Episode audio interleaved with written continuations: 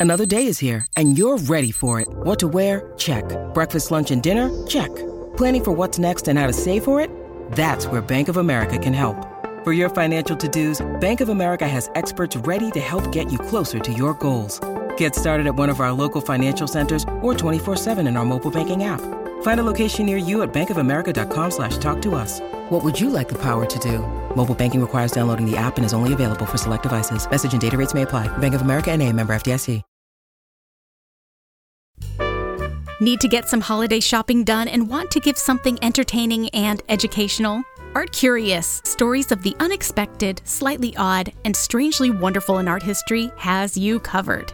Art Curious, the book, is an ideal holiday present for the art newbie and art lover alike, as well as the perfect paperback for anyone who loves a good and weird story, like whether a British painter was one of the most notorious serial killers in history, how two women in the late 19th and early 20th centuries may have beaten Vasily Kandinsky to the punch when it comes to being deemed the world's first totally abstract artists, and whether Renaissance artists really stole corpses to inspire their masterworks.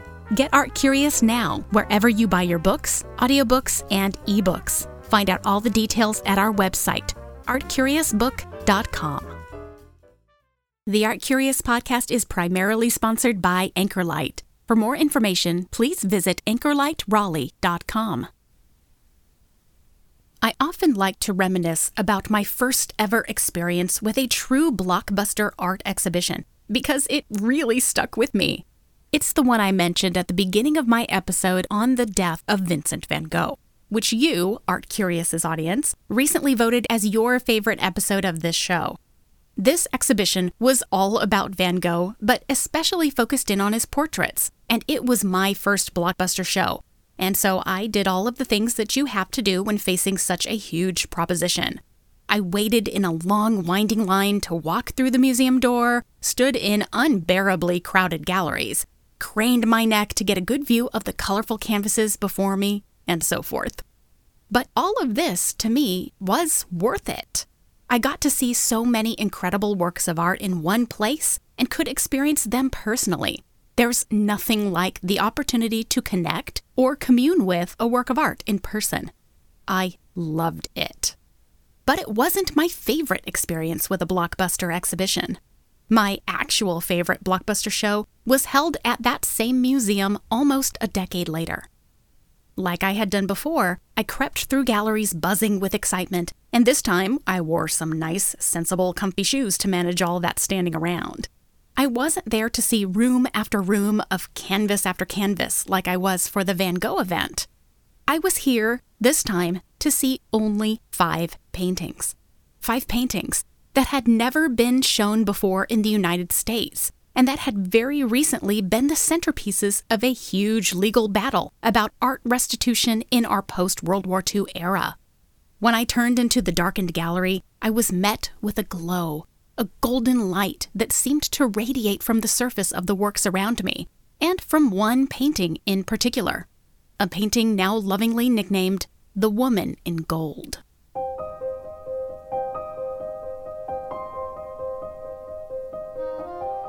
Some people think that visual art is dry, boring, lifeless.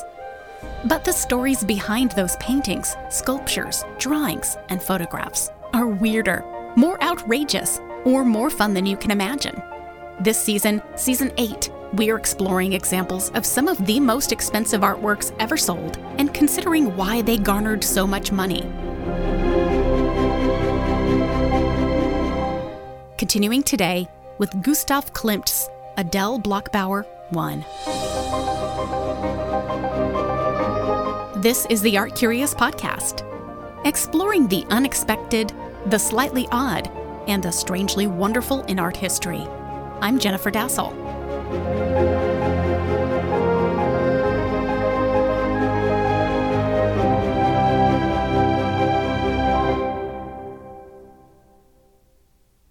Born near Vienna, Austria in 1862, Gustav Klimt was one of seven children born into an artsy family. His mother, Anna, had early ambitions of being a musician before raising her family, and his father, Ernest Klimt the Elder, was a goldsmith and engraver originally hailing from Bohemia in what is now the Czech Republic. So the arts, in multiple forms, inspired and surrounded young Gustav throughout his childhood. He was educated in Vienna at the University of Applied Arts, where he originally studied architectural painting before moving in a direction that further emphasized the human figure. In the early 1880s, alongside his younger brother, Ernest Klimt Jr., as well as a like minded pal named Franz Matsch, who was also a painter and a sculptor, Klimt opened his own independent art studio through which they all received various funding and commissions. So, working artists they quickly became. For Klimt himself, his commissions mainly involved painting murals on the walls and ceilings of several large public buildings in and around Vienna, including, but not limited to, the Vienna Burg Theater, or the National Theater of Austria, as well as the famed Kunsthistorische Museum, one of the most acclaimed art museums in Europe, if not the whole world. And his wonderful works for these spaces shot him quickly to fame. In 1888, the Austro Hungarian Emperor Franz Joseph I awarded him the coveted Golden Order of Merit for his work done at the Burg Theater, and he was made an honorary member of both the University of Munich and the University of Vienna. So things were on the up and up career wise. But in 1892, dual personal tragedies hit. Both his father, Ernest the Elder, and his beloved younger brother, Ernest II, died and suddenly, Gustav was left struggling as he attempted to care for his mother, but also for his brother's family as well. One can imagine that this took a serious toll on Gustav Klimt, and historians have noted that it also vastly affected his artistic career, marking a turning point towards more personal, more meaningful artwork. The tragic losses of his brother and father weren't the only major events in Klimt's life in the 1890s. It was also the time in which he found love with a woman who would go on to become his lifelong partner, Emilie Louise Flög, a fashion designer and a businesswoman who was introduced to Gustav by her sister, Helene, who had been married to Ernest Klimt the Younger. If you're familiar with any of Klimt's paintings, then you know Emily, because his seminal work from around 1907, The Kiss, reportedly shows Emily entwined with Gustav her eyes closed and enrobed beautifully in gold and jewel tones. This is one of the key works from the artist's so called Golden Phase, a period during which today's star painting was also created. But we're getting ahead of ourselves a little bit. Because before all of this came the Vienna secession movement in 1897.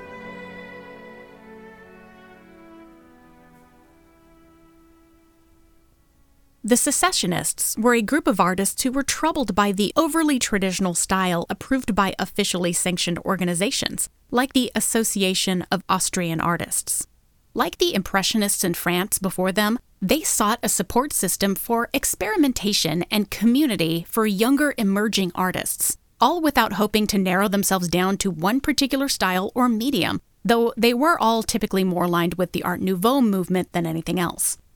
All artists and creative types were welcome sculptors, painters, architects, designers. And you didn't have to live in Vienna, or even Austria as a whole, to be part of the Viennese secession, though most did.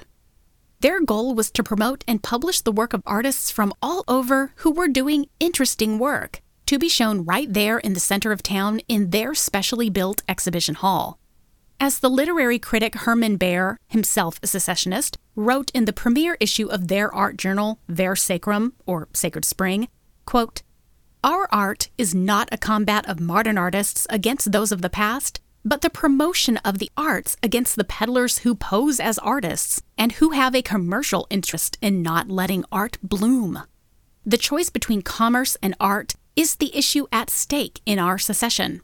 It is not a debate over aesthetics, but a confrontation between two different spiritual states. Unquote. Gustav Klimt remained extremely active within the secessionist movement, even acting as the first president of the group all the way until he left in 1905, along with several others, after protesting a move wherein the group would give more prominence to painting over any other type of art, including decorative arts and architecture an equality that Klimt himself really wished to maintain. When Klimt and his partners were overruled, they officially resigned from the group. But no matter. Even though he had completed some incredibly influential projects during his association with the secessionists, including a then scandalous set of three paintings exploring the themes of philosophy, medicine, and jurisprudence for the ceiling of the Great Hall at the University of Vienna, many of the best works of his career were still to come. Enter that much beloved gold period. It's assumed that though Klimt wasn't a big traveler, two particular jaunts to Italy, especially visits to Venice and to Ravenna, were instrumental in the development of this new and forevermore to become his most famous artistic period. If you've seen images or have had the good fortune to explore the glowing golden mosaics of St. Mark's Basilica in Venice, or the jeweled mosaics of the Emperor Justinian and his wife, the Empress Theodora, in Ravenna, then you get it. You can see that flattened body styling and prolific use of gold and understand almost immediately that these works shook Klimt and they carried him throughout the rest of his life. Conceived with extremely precise and bold lines and highlighted with intricate areas of decoration, surrounded by layer upon layer of delicate gold leaf, it is these gold works that we envision when we think of Gustav Klimt and his sensual, rosy cheeked, hooded eyed women, like his partner, Emily, his Viennese patron, Fritza Riedler, and so many others, including the wealthy Adele Bloch Bauer. Coming up next, it's the dawn of the golden age for Gustav Klimt and the birth of the woman in gold. Stay with us.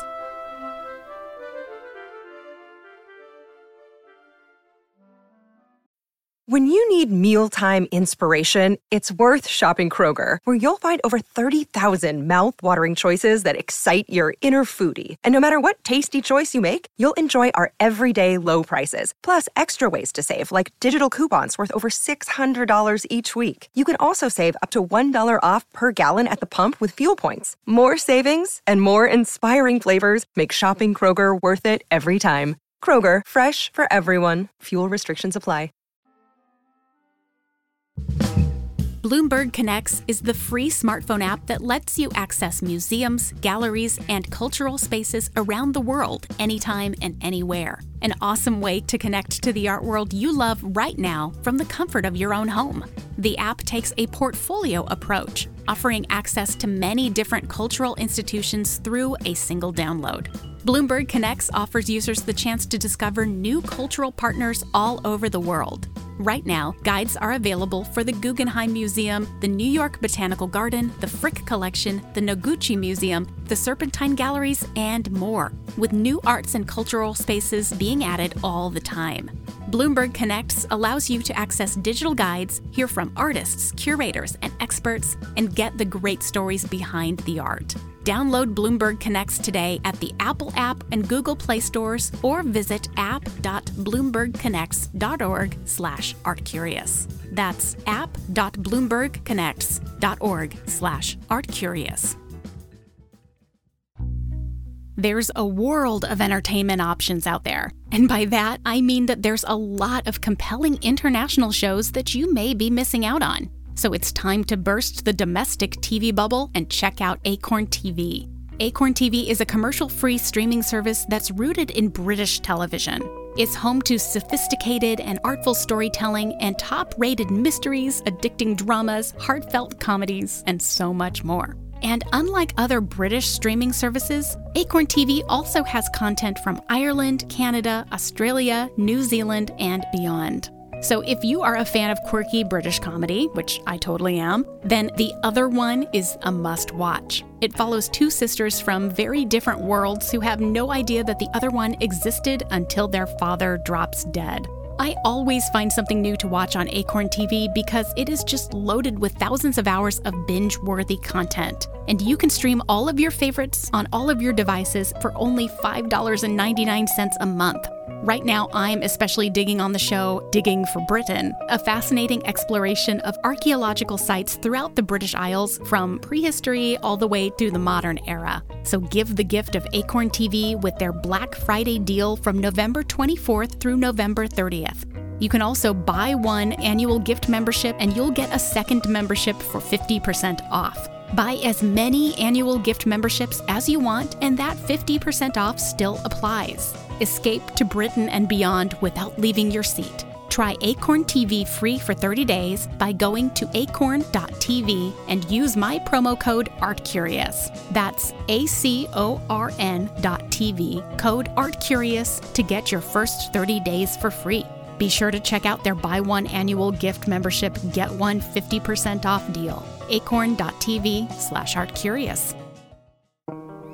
If you like podcasts like this one, then you enjoy experiencing immersive stories in an audio format. So that's why I'm sure you'll love Kobo audiobooks. Kobo has a huge catalog of audiobooks, including bestsellers and originals across all genres. And with the Kobo Audiobooks subscription, you can enjoy an easy way to save money every single month. After a 30 day free trial, your subscription is only $12.99 per month for one monthly credit, and you can choose an audiobook from Kobo's catalog regardless of its list price, which is a steal considering the fact that some books can cost between 30 to $50, but not with Kobo.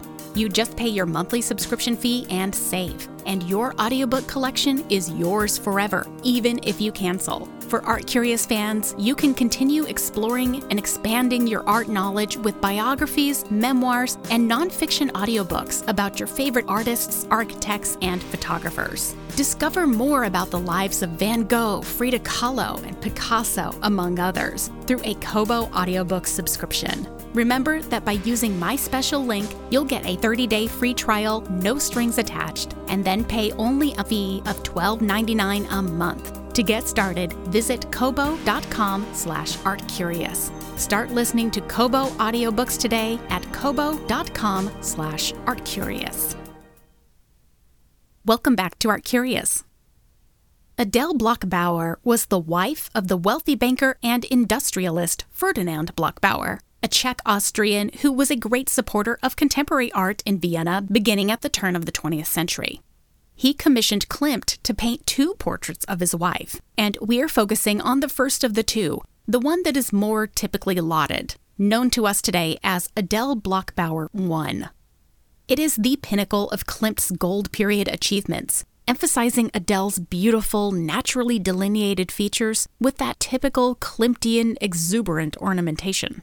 It's truly a bit of a difficult sight to behold because the sitter is so surrounded, just encompassed really, by gold that her own decorative golden dress blends so supremely with the background. And you have to look a little bit closer than you think to determine where the figure of Adele begins and ends. As such, Adele Bloch-Bauer feels separate from us, as if she doesn't really inhabit our world or our space. It's like she's somewhere else entirely, and the image becomes less of a straightforward portrait and almost a devotional icon. More golden Byzantine Madonna than Viennese socialite and it makes perfect sense that the painting has been given the nickname The Woman in Gold. Frank Whitford's 1990 book, Klimt, one of the first deep studies on the artist and his works, notes that Klimt's use of gold here particularly serves, quote, to remove Adele Bloch-Bauer from the earthly plane, transform the flesh and blood into an apparition from a dream of sensuality and self indulgence. Even the various decorations surrounding Bloch-Bauer read like symbols of her otherworldliness, or perhaps her belonging in various times and spaces. As Whitford continues, quote, The gold is like that of the Byzantine mosaics. The eyes on her dress are Egyptian. The repeated coils and whorls are Mycenaean, while other decorative devices based on the initial letters of the sitter's name are vaguely Greek. Unquote. Though Adele Bloch-Bauer I is much loved today, it was not so when it was first premiered in 1907, nor when it was shown again the following year, 1908. Critics called this painting bizarre and vulgar, and even went so far as to proclaim that the painting was a direct challenge to the, quote, autonomy of art, unquote. And people didn't like all of that gold surrounding her because, yes, she looked more like a religious icon, and some claimed that there was no sense of individuality or personality in the painting. Now, I disagree, but then again, I'm not an art critic from 1908. Regardless, the painting was a special one for the Bloch-Bauer family, as it was commissioned as a gift from Ferdinand to his wife in celebration of their wedding anniversary. It hung on a wall alongside its sister painting, Adele Bloch-Bauer II, in the couple's Vienna apartment, outliving both the artist, who died in 1918 from a double whammy of a stroke and complications from the flu pandemic circulating globally at that time, and outliving Adele herself, who passed away in 1925.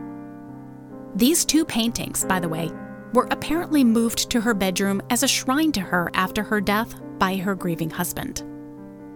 The two portraits of Adele Bloch-Bauer remained in the Bloch-Bauer family throughout the 1920s and 1930s, and they were occasionally lent for exhibition during this period.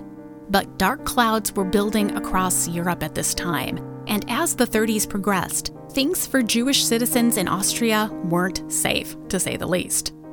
Ferdinand Bloch-Bauer fled for safety first into Czechoslovakia, then to Paris, and finally into Switzerland and after the annexation of Austria by Nazi Germany, Bloch-Bauer's property was seized, and the portraits of Adele Bloch-Bauer were part of that stolen property.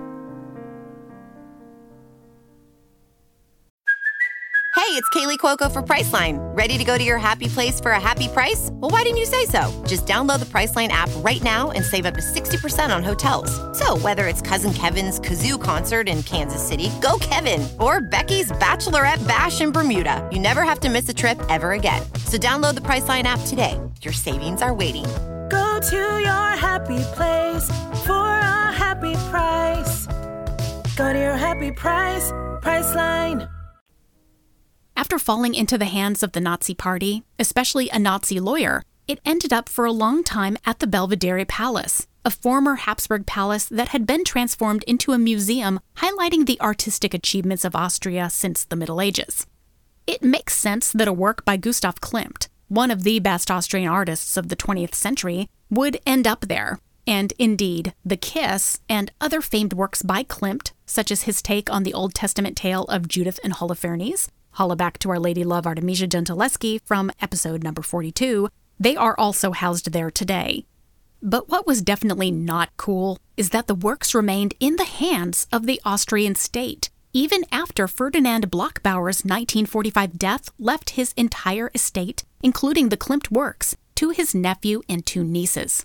And that is where things get really interesting. On this podcast, I have done an entire season on art in World War II. So if you've listened to those episodes, you'll know that there is still, to this day, an ongoing process of cultural restitution and reclamation for artworks that had been looted during World War II, especially looted by the Nazis. So be sure to go back and listen to episode number 31 for more details on that endeavor. After the war, works began to make their way back to the various members of the Bloch-Bauer family, but the Klimt paintings, not only the dual portraits of Adele, but several other Klimt works originally owned by Ferdinand Bloch-Bauer, all remained at the Galerie Belvedere, mostly due to a technicality involving the disparate wills of Ferdinand Bloch-Bauer and Adele Bloch-Bauer. That's a long story right there. In the late 1990s, though, art restitution again came to the forefront of importance in Austria and beyond and the inheritors of the Bloch-Bauer estate, primarily one of Ferdinand's nieces, a woman named Maria Altmann, was moved to action. She was going to have the paintings returned for her family after a half century of absence. Living in the US and working with a lawyer to make her case, Altmann requested the return of six looted paintings, including Adele Bloch-Bauer I, but the Austrian government balked because of that technicality involving the wills of the Bloch-Bauers. So here's where we go a little bit deep.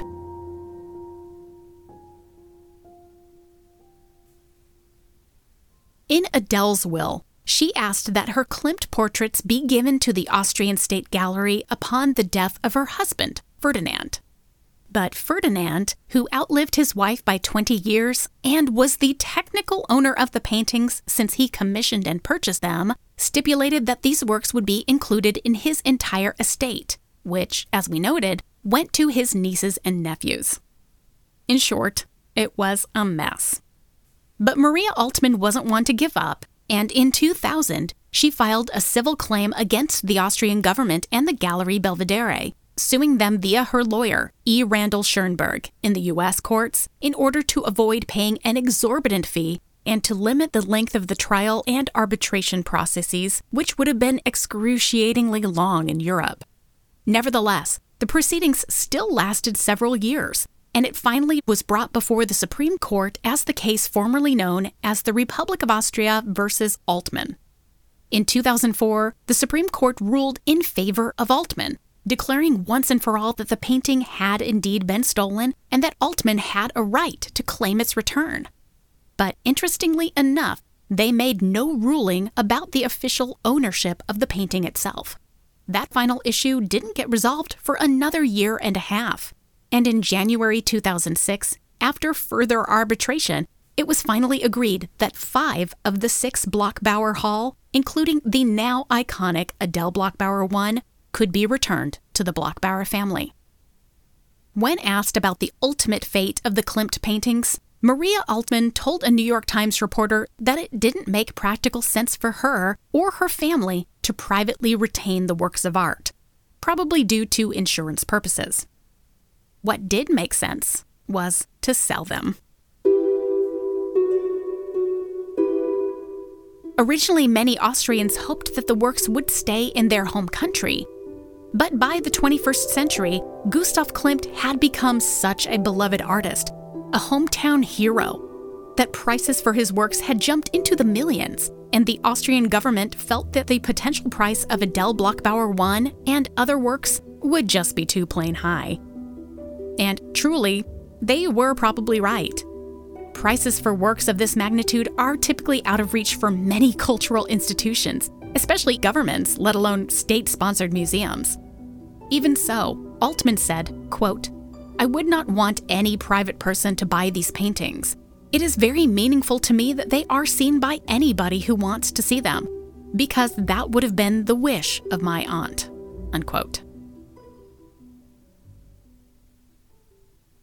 That may have been the dual wish of both Maria Altmann and her aunt, Adele Bloch-Bauer, but the going rate for Klimt works of this magnitude was simply impossible for anyone but a private collector to manage.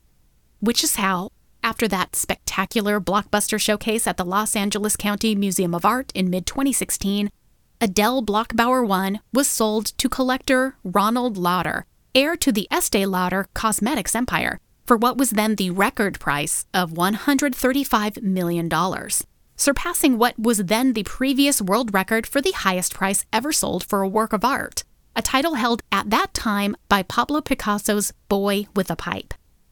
But here's the good catch about this purchase. Yes, technically, Ronald Lauder was a private collector, but he had a trick up his sleeve. Lauder is the co founder of the Neue Gallery, a museum that's situated right across the street from the Metropolitan Museum of Art in New York City. And the Neue Gallery's specialty, you may ask? German and Austrian art from the first half of the 20th century. So, works of Gustav Klimt would fit perfectly within its walls. And that is where Adele Bloch-Bauer 1 went, and where it remains even to this day. It's the best of both worlds in a rare case a private collector who immediately returns a painting to the public eye. It was a fate that sadly did not follow the other four Bloch-Bauer family Klimts that were returned to Maria Altmann and her family. All four of them were sold for millions upon millions of dollars to private collectors. A brief, interesting coda here. The sister painting to the star of today's show, the painting known as Adele Bloch-Bauer II, was sold in 2006 for 87.9 million to a private collector. When the work showed back up on the art market about 10 years later, it was then sold for a whopping 150 million, surpassing the amount paid for its sister painting by Ronald Lauder in 2006. That's quite a return on investment for its owner.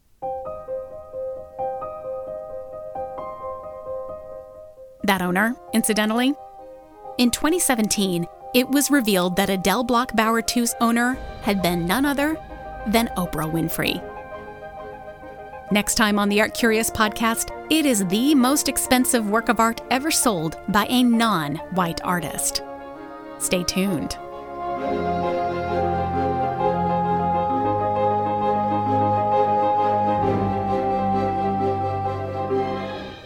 Thank you for listening to the Art Curious podcast.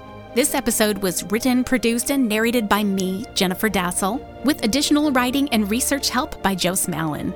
Our theme music is by Alex Davis at alexdavismusic.com, and our logo is by Dave Rainey at daveraineydesign.com. Audio production services are provided by Kaboonki, the silliest name in superb podcasts and video. Let them help you too at K-A-B-O-O-N-K-I.com. The Art Curious podcast is sponsored primarily by Anchorlight. Anchorlight is a creative space founded with the intent of fostering artists, designers, and craftspeople at varying stages of their development.